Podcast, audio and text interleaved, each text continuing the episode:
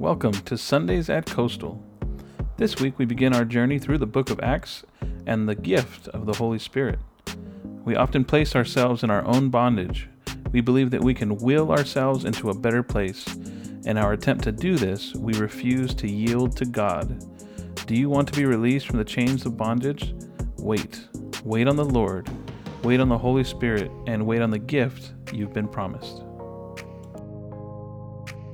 If you're if you're new uh, or visiting with us this morning, uh, or your wife dragged you here by your earlobe uh, for Father's Day, or you dragged your family here as a dad, uh, I want to introduce you to what we believe as a church, and we see this in the story of Scripture, uh, all throughout Scripture.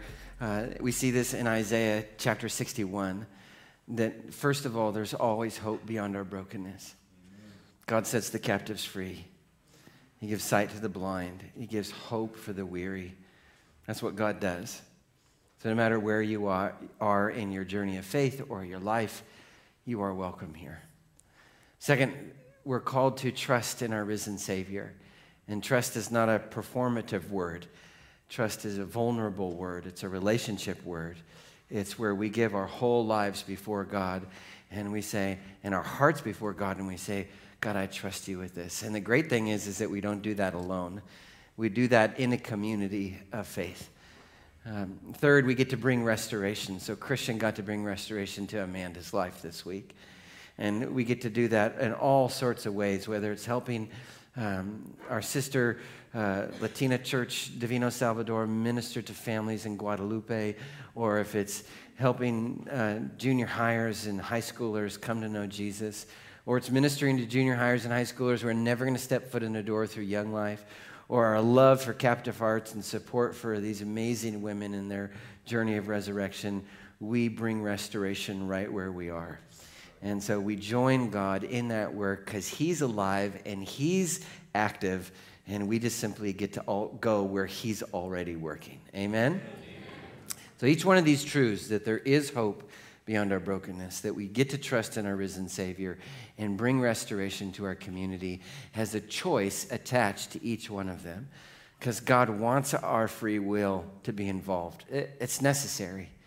And so we uh, declare this truth every single week as a reaffirmation of our choice to follow Jesus, because that's what a disciple is. So, will you say this with me? Will you declare this with me loudly? Put some, put some sauce on it, put some pepper on it, okay? If you're at home, say it out loud. Here we go. We are disciples who walk intentionally with God. Therefore, I choose to be changed by Jesus. I choose to seek Jesus first, and I choose to join Jesus in his resurrection work. Amen. You guys, happy Father's Day. For you online, happy Father's Day. I know for me as a father, I always feel like Father's Day is like, I didn't. I don't necessarily want it to be about me. I, I'm almost tempted to buy gifts for all my kids because it's like I, I love being a dad. I love being a dad. And so, happy Father's Day to all of you online and here. And if today's a painful day, I know what that is like about having a dad that wasn't there, that wasn't great, I want you to know that your Heavenly Father absolutely adores you.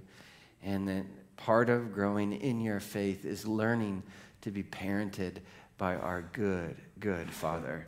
And you are not alone in, uh, in that journey. And so we're here with you and for you in it.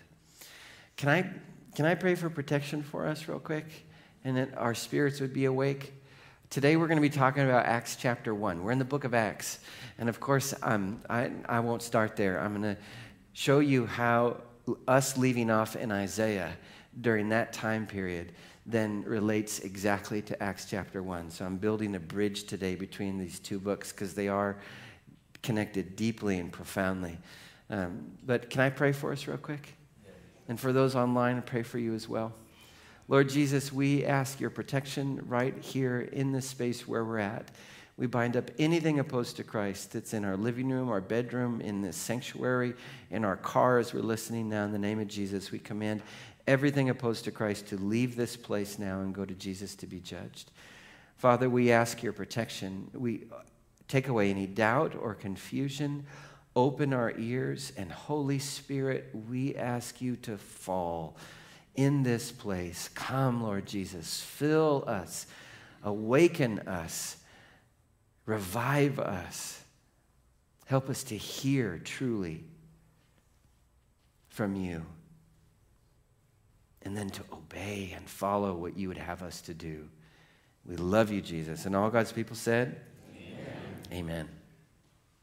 So, one of the things about the Old Testament that is, um, I don't know if you know this or not, but God reveals himself slowly to the people of Israel. And that's just like any relationship that we have, right? Like you get to know people over time. You're not the audience. We're having a conversation. Yes? Right? If any of you have been married for longer than a week, you know that that person is different than they were last week. Yes?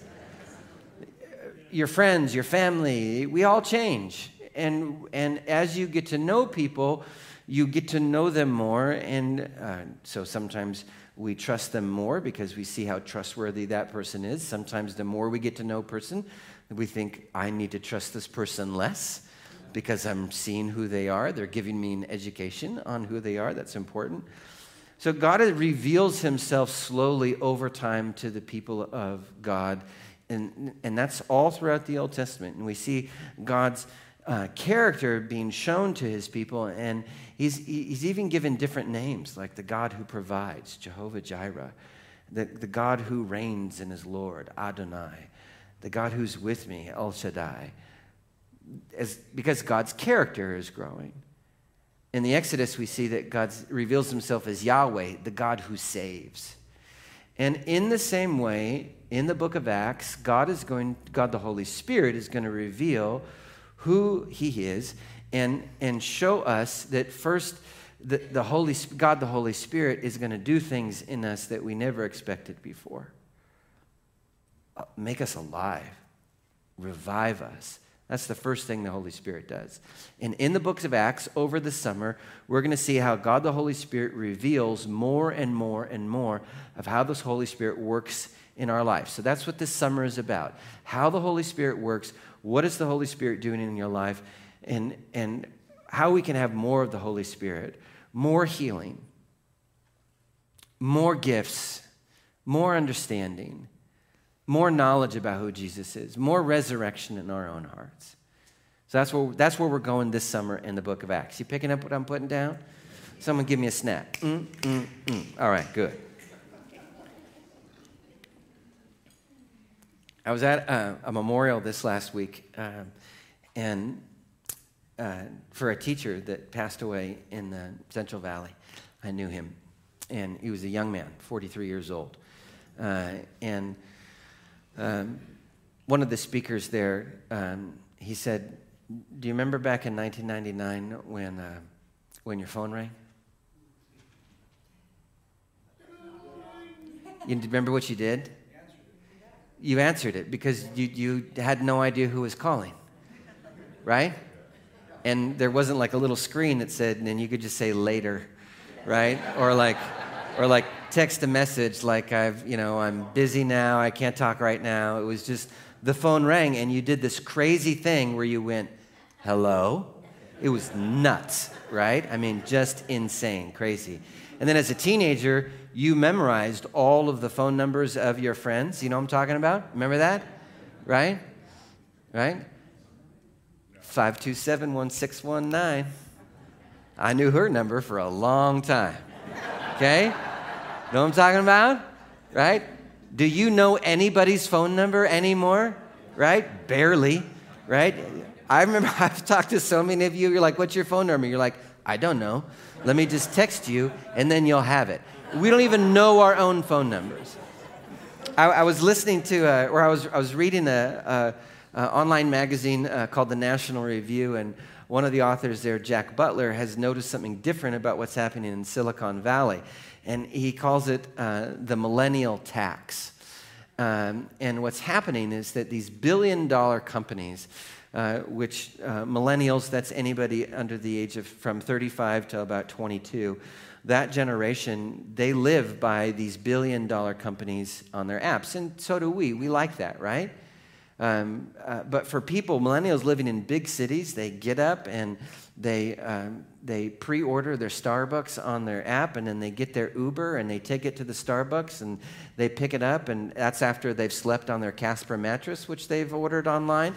And then they Instacart their lunch into their office, and then um, they come home to their blue apron pre cooked meal after they've Ubered back to where they are, and then they're watching Netflix online right? And they've just interacted with nine, billion, nine different billion dollar companies which venture capitalists have poured money into. And the economic model of all of these companies is really great.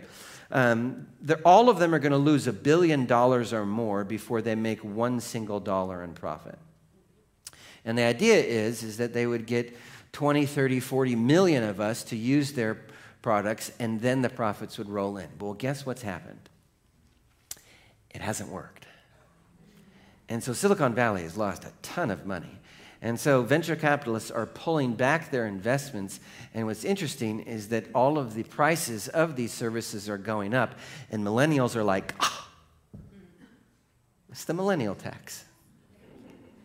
And what's happening is that our culture is actually going to, what this author, Jack Butler, said, is our culture is actually going to start changing because the instant, bespoke, everything right now at your fingertips culture is not financially sustainable. And our millennial generation is going to learn how to wait.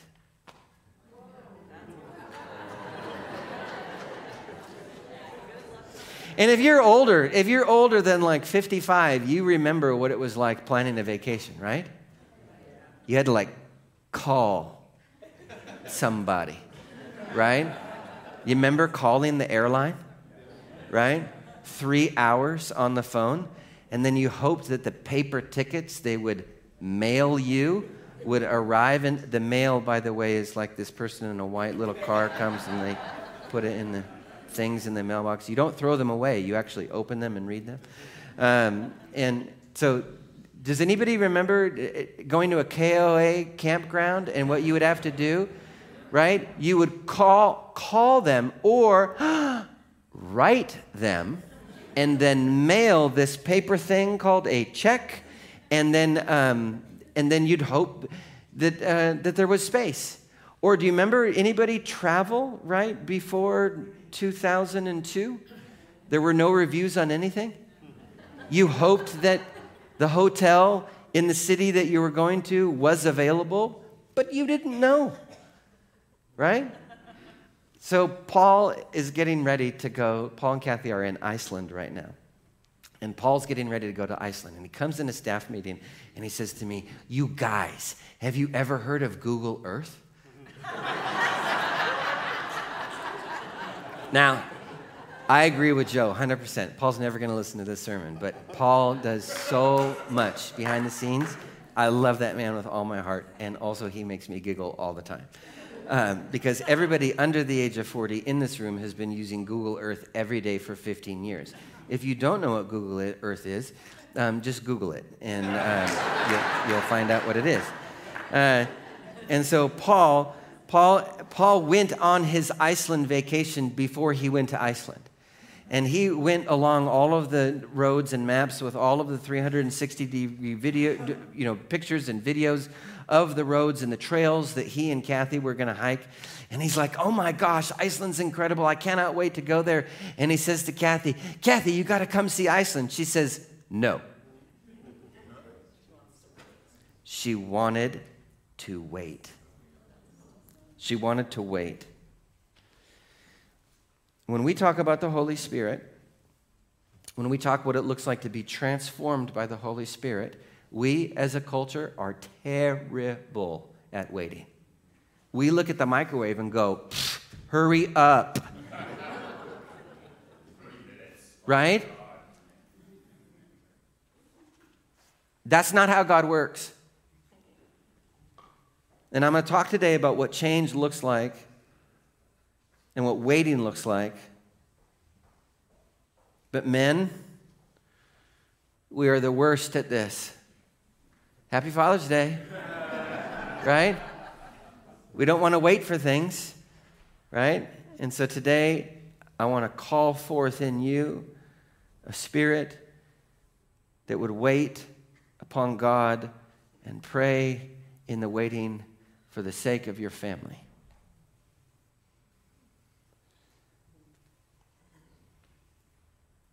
We have a hard time waiting for what we want.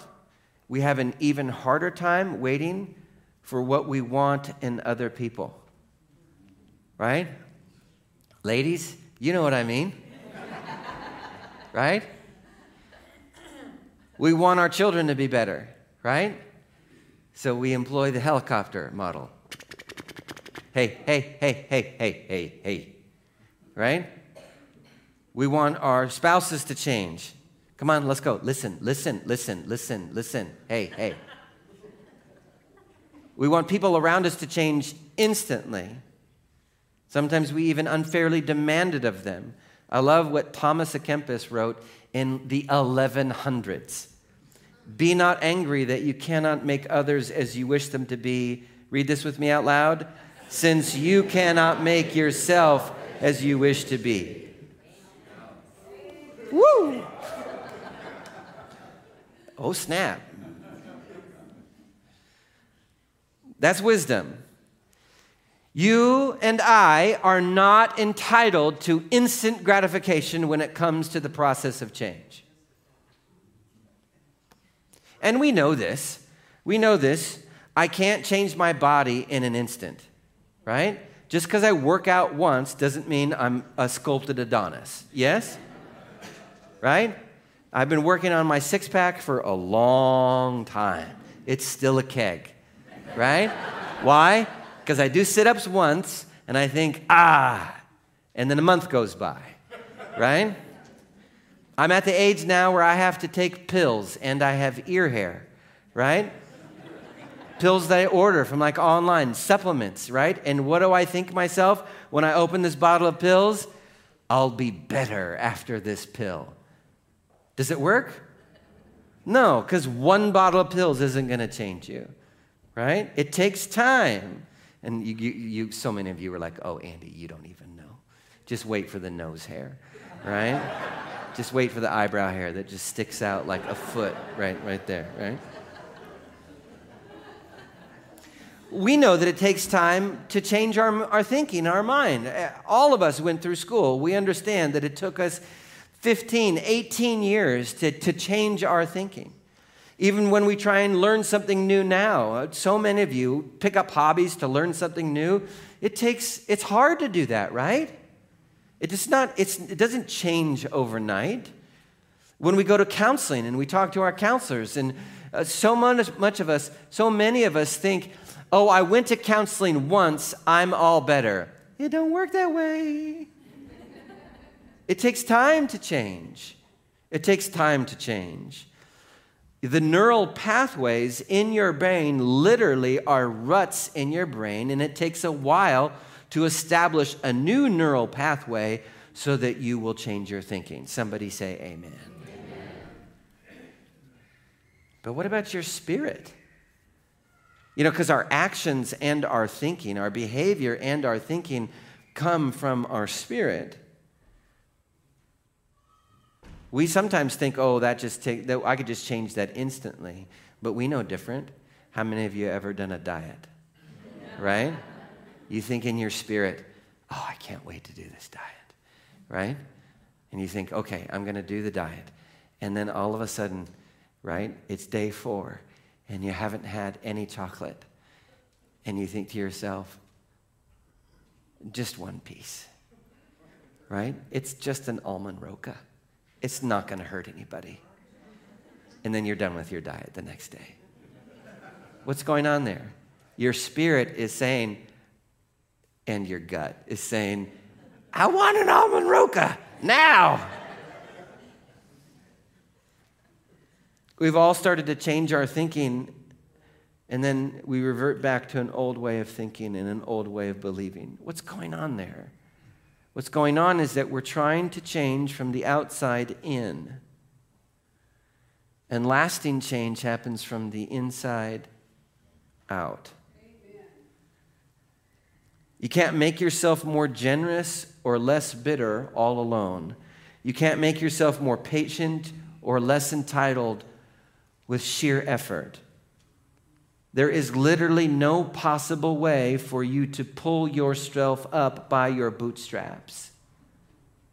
It's not possible. You can't lift yourself off the ground with your own effort. What am I going to tell you next? You know this. Read this with me. Put some pizzazz on it. You need the author of your spirit, the creator of your heart, the builder of your soul, to do this work with you and in you. Notice it's with you and in you. It's not just a passive process. Change, and when the Holy Spirit works in your life, is an active process that you are engaged in and that God the Holy Spirit is engaged in. Your free will and choices matter.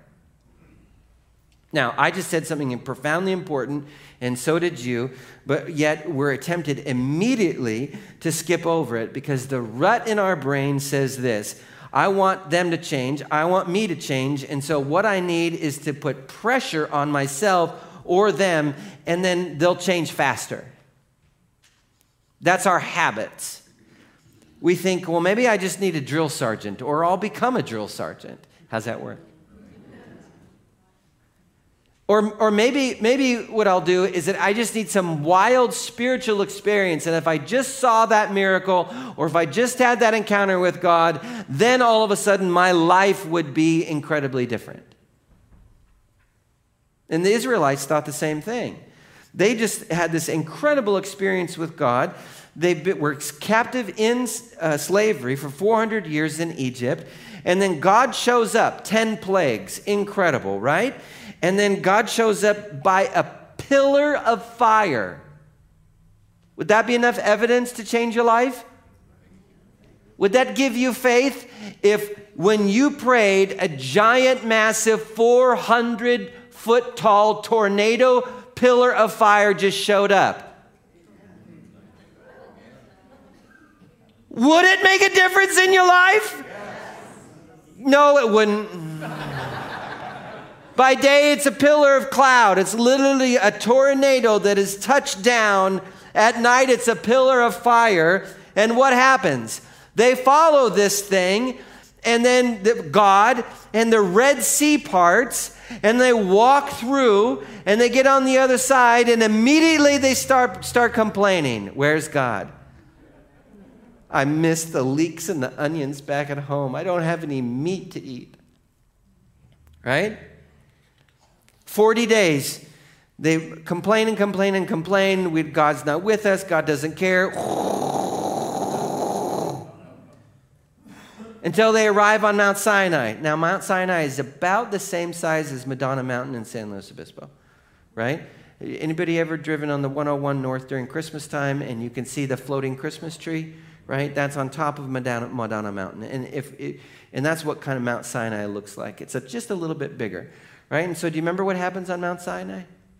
God, for the first time in all of human history, the only time in all of human history, reveals himself to all of his people at once. It's a remarkable moment. There is literally trumpet, earth shaking trumpet sounds blowing.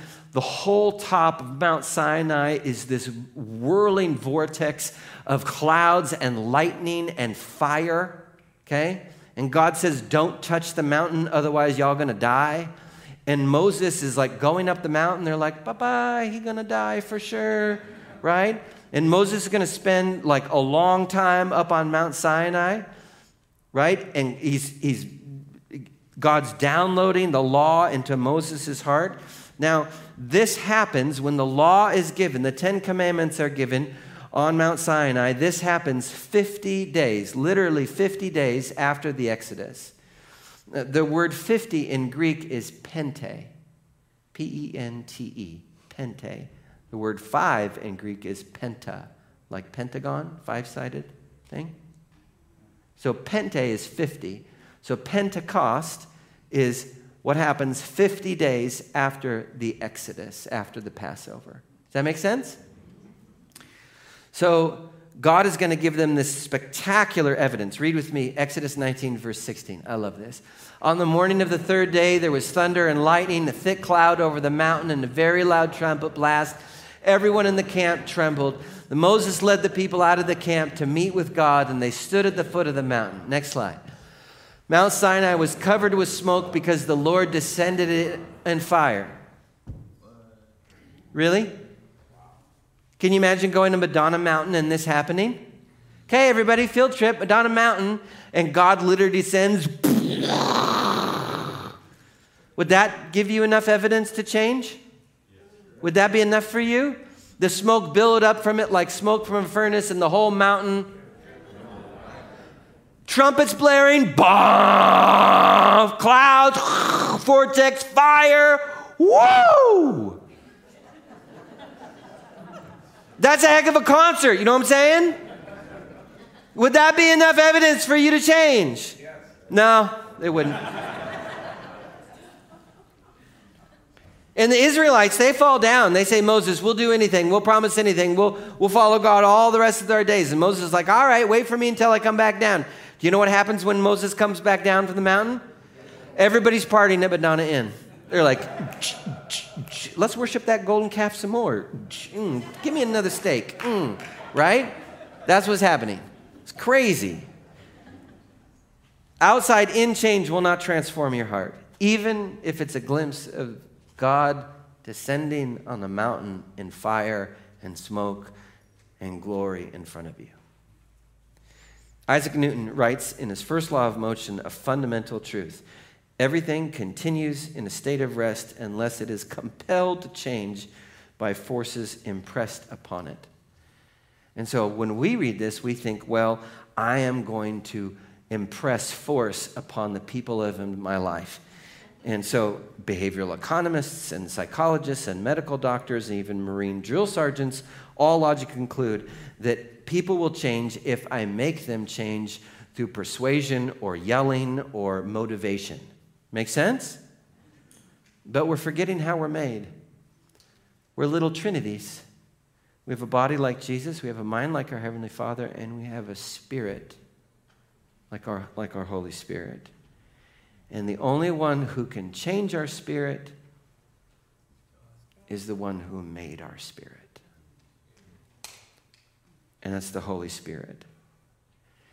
Your life will change when you engage your spirit and your body and your mind all together. You picking up what I'm putting down? But we find ourselves in an odd place in a culture. And so we talk to doctors who don't believe that there is a spirit, and we talk to psychologists who pretend like the spirit doesn't exist. It doesn't matter what Oprah says. As a culture, we still don't believe that a spirit exists, right? Why? Because we're trying to motivate our spirit from the outside in. You know, we'll listen to a motivational speech with some music behind it on YouTube, you know, or we'll play at Tony Robbins VHS, if you're in that generation, right? And that might give us a brief boost, but then what happens? We go right back to our old habits again. Because our spirits won't change unless God the Holy Spirit is involved. And even as Christians, we do weird things with God the Holy Spirit. We try and force the Holy Spirit to change us with one prayer. I've talked to so many of you, be like, hey, come to the prayer retreat. And you're like, nah, I prayed once. It didn't work. That's not how it works. It takes time. It takes time. We forget that our spirit changes in the same way that our body and our mind does. It takes consistency, it takes time, it takes our will to choose it over and over. And unfortunately, as Christians, what we think is if I pray this one magical prayer now, I'll be changed forever. It's, it's the wrong tool. It's like trying to paint with a hammer. Oh, come on, that was funnier on paper than it was here. All right, fine, fine, fine, fine. Augie, can you open up that side door so we can get a cross breeze in here? What's the solution? God tells Israel the solution and us the solution. Here it is. Ready? The Holy Spirit is going to change us from the inside out.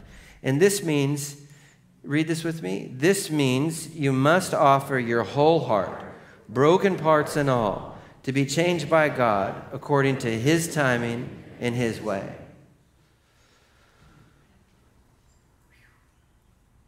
Not the answer you wanted, huh?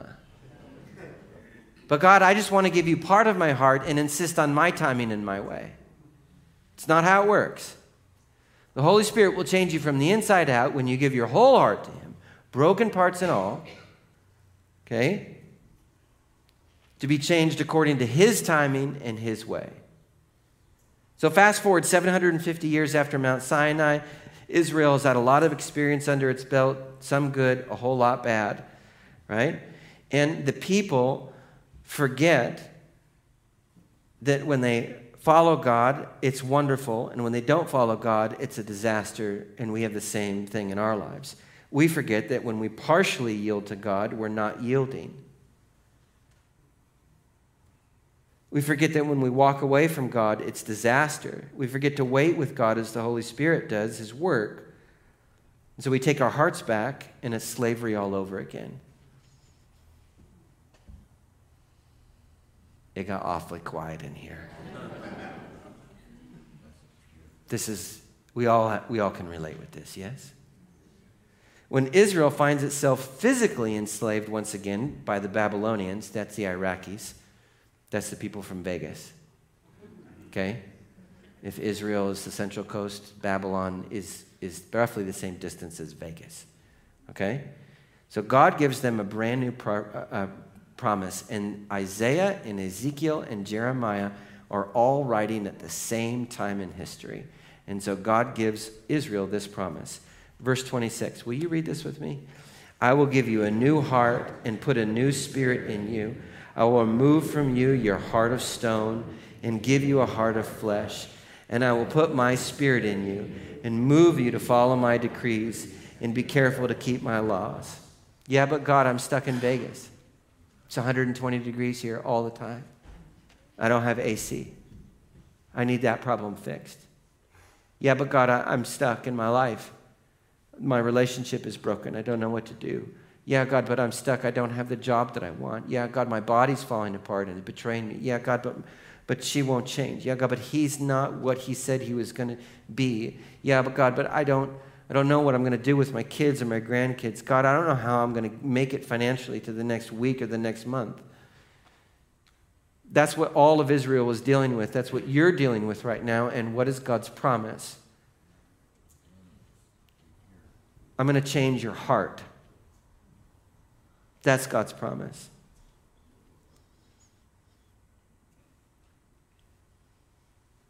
At the exact same time, another prophet, Jeremiah, God speaks to him, and Jeremiah says pretty much the exact same thing with a little bit of a twist to it. Jeremiah 31, verse 33. Read this with me. I will put my law in their minds and write it on their hearts. I will be their God, and they will be my people. That's interesting because Jews to this day, they have what's called a phylactery. In Orthodox Hasidic Jews, they actually have a little tiny mini Bible that's in this leather little box, and then they wrap it around their head because they're trying to get the law that's Genesis, Exodus, Leviticus, Numbers, and Deuteronomy. They're trying to get the law into their head. You ever done that before? Sure, you have. I'm going to beat myself into submission I'm going to try to change myself by forcing this thing in me. We do this with our kids. We do this with, I mean, even some Christian churches, they're called Bible thumpers, right? And they, li- they literally want, they think, well, if I memorize all this stuff and, and do all this stuff and I'm super religious and praise the Lord, everything's fine in my life, I'm living in victory all the time. If they say that right, then they don't have to be honest about their brokenness and they can just pretend that everything's fine in their life. It's not how it works. What's God's idea? Verse 34 No longer will they teach their neighbor or say to one another, Know the Lord, because they will all know me, from the least of them to the greatest, declares the Lord. For I will forgive their wickedness and remember their sins no more. What's God the Holy Spirit going to do? It's not going to be written on the outside, it's going to be written on God the Holy Spirit, if you want God the Holy Spirit in your life, that means that your desires are going to start changing. Your loves are going to start changing. And that means, that means that there's going to be a competition in you of your old desires and God's desires. Which one are you going to feed?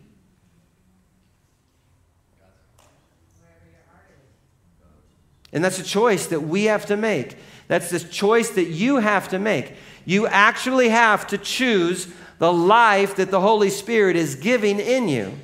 Somebody say amen. amen. Oh, that choosing, that's called yielding. That's called surrender. That's called trust. That's called faith. Okay, now we're finally to Acts chapter 1. Are you ready? Are you ready? Woo! Here we go. Only two more hours to this sermon, right?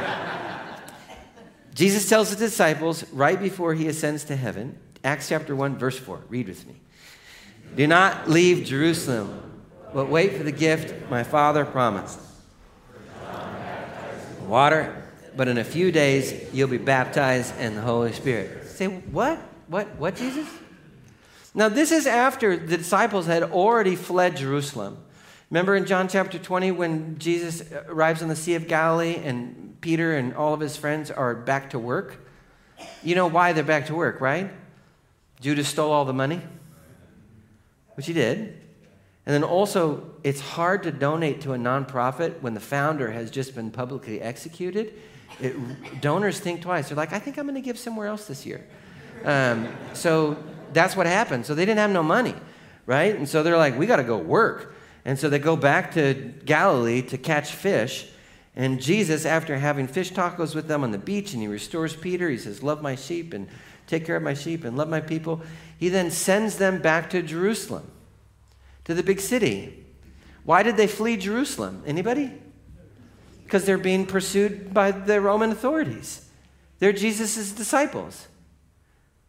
So just pay attention here, just for a moment. What is God asking his disciples to do?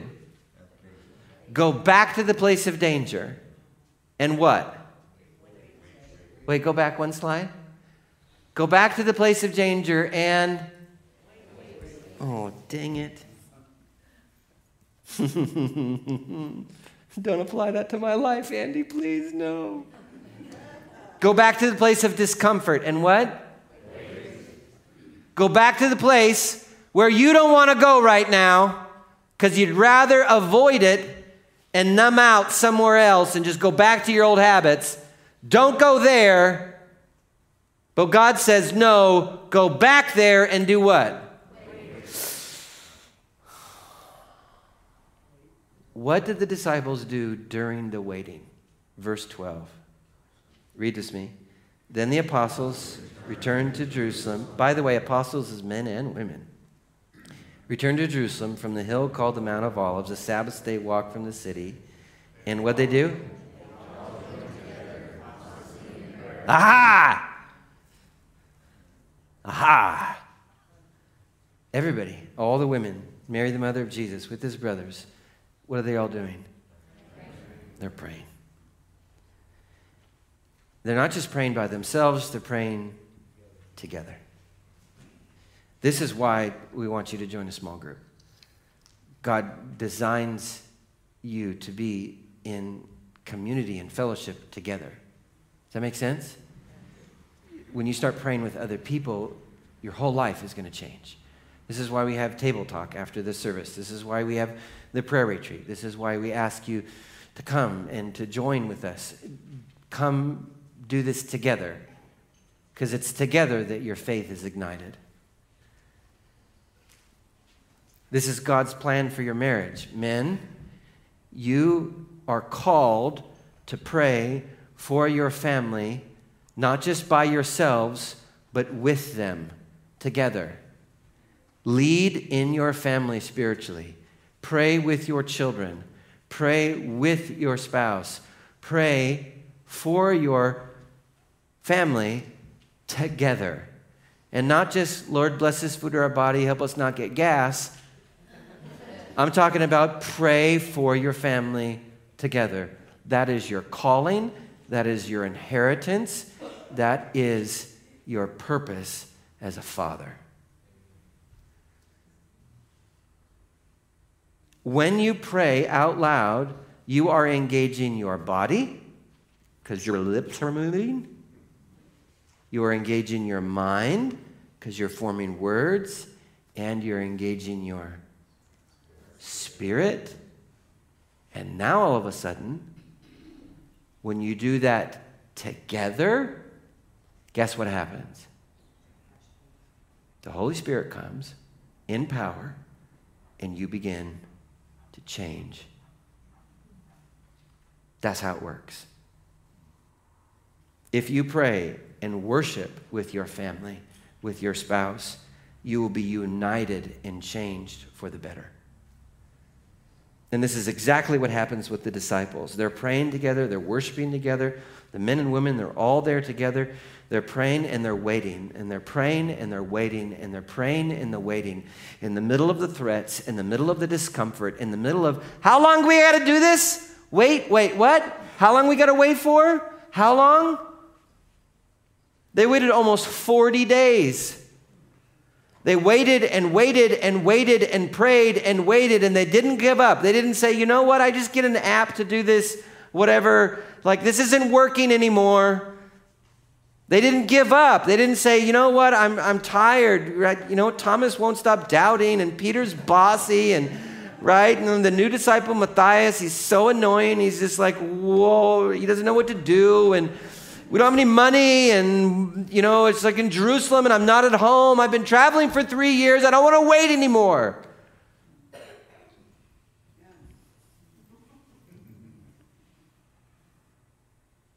James and john they still want to be in charge.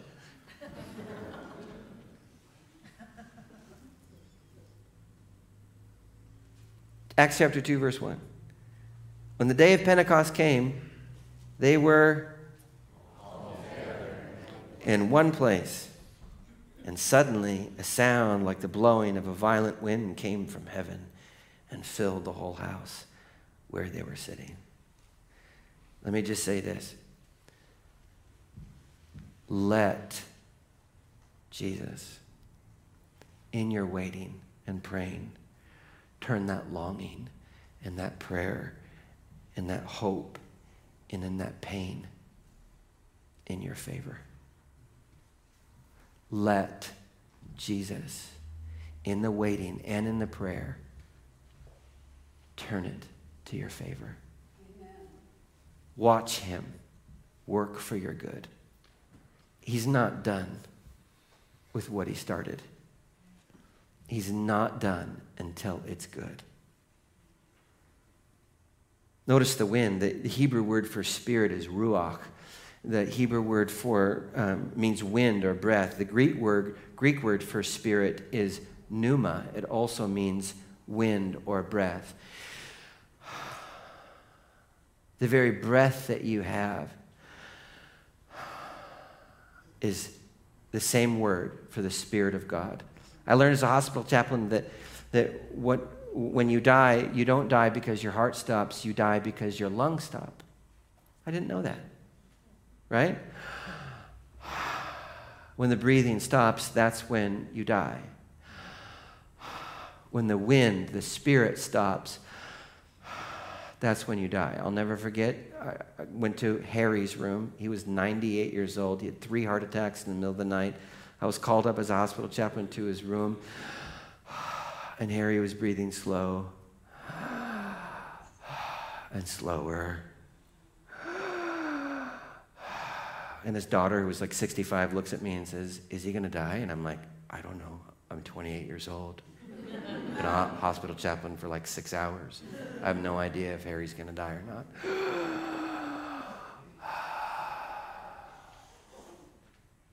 And then, then the little whine goes, Dee. And I, I swear I was in a movie. I was like watching an episode of ER. ER was a show in the 90s. Um, and uh, so the line goes, Dee! and the, da- the daughter looks at me and goes, she says, is Harry, is Harry dead? And I'm like, yeah, he's passed. And she jumps and says, Oh, snap! But it was a four letter word beginning with S. And she yells, and I yell the same word in as the hospital chaplain. I mean, we were we jumped both a foot, and the doctors come rushing in like, What's happening? And we both are like, He breathed again. right? Because it had been like a full minute, right? And that was his last breath. The wind was out of his lungs, and Harry went to be with Jesus. The Holy Spirit is our life, the breath within you. The very breath within you is God, the Holy Spirit in you. Your life, your, your abundant life, can only start and continue with the Holy Spirit. And what happens next is totally unexpected. These forgetful and thick headed, literally junior high dropouts, they change the world. The disciples who fled Jesus and denied him three times, the disciples who failed every single test given, the disciples who literally doubted when Jesus was ascending to heaven. He's in their midst. Thomas is putting his hand in his side and be like, eh, I don't know. Maybe this is an illusion. Those same disciples, once they're filled with the Holy Spirit, once they're changed from the inside out, as they're being changed from the inside out, they heal the sick and give blind to the, uh, give sight to the blind, and miracles come, and they preach to thousands of people that they never thought they would preach to.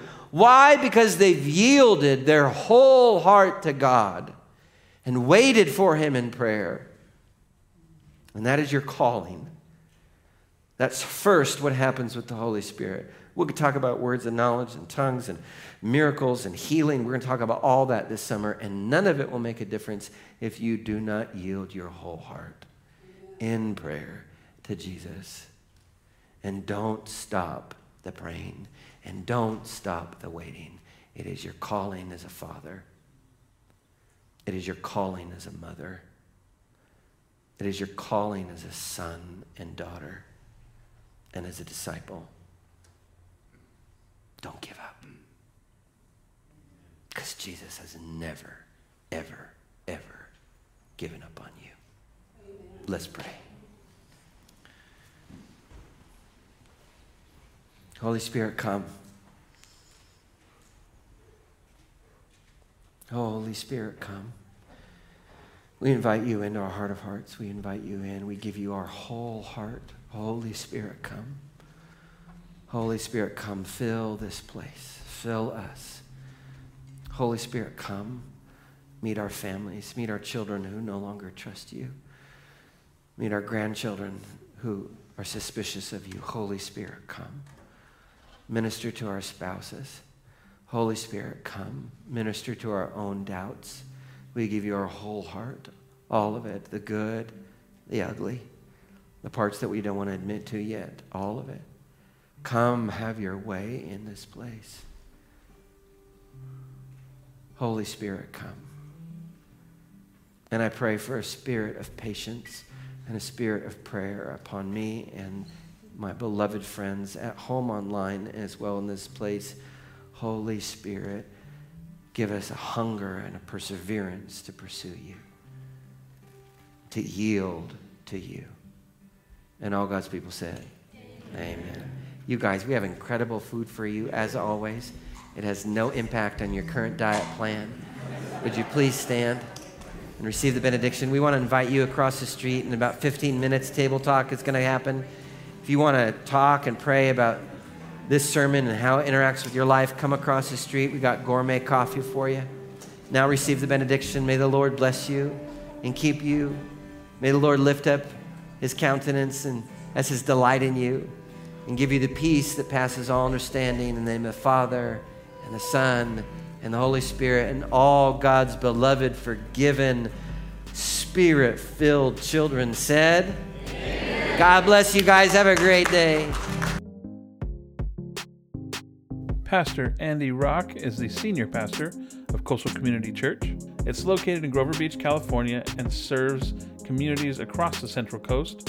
Join us online each week on Sunday morning at 9 a.m. for our weekly live stream. We also have two in-person services at 9 a.m. and 10:40 a.m. in our sanctuary. Coastal Community Church is located at 1830 Farroll Road, Grover Beach, California. For more information, visit our website www.mycoastal.org. Thanks for joining us, and I hope you have a great week.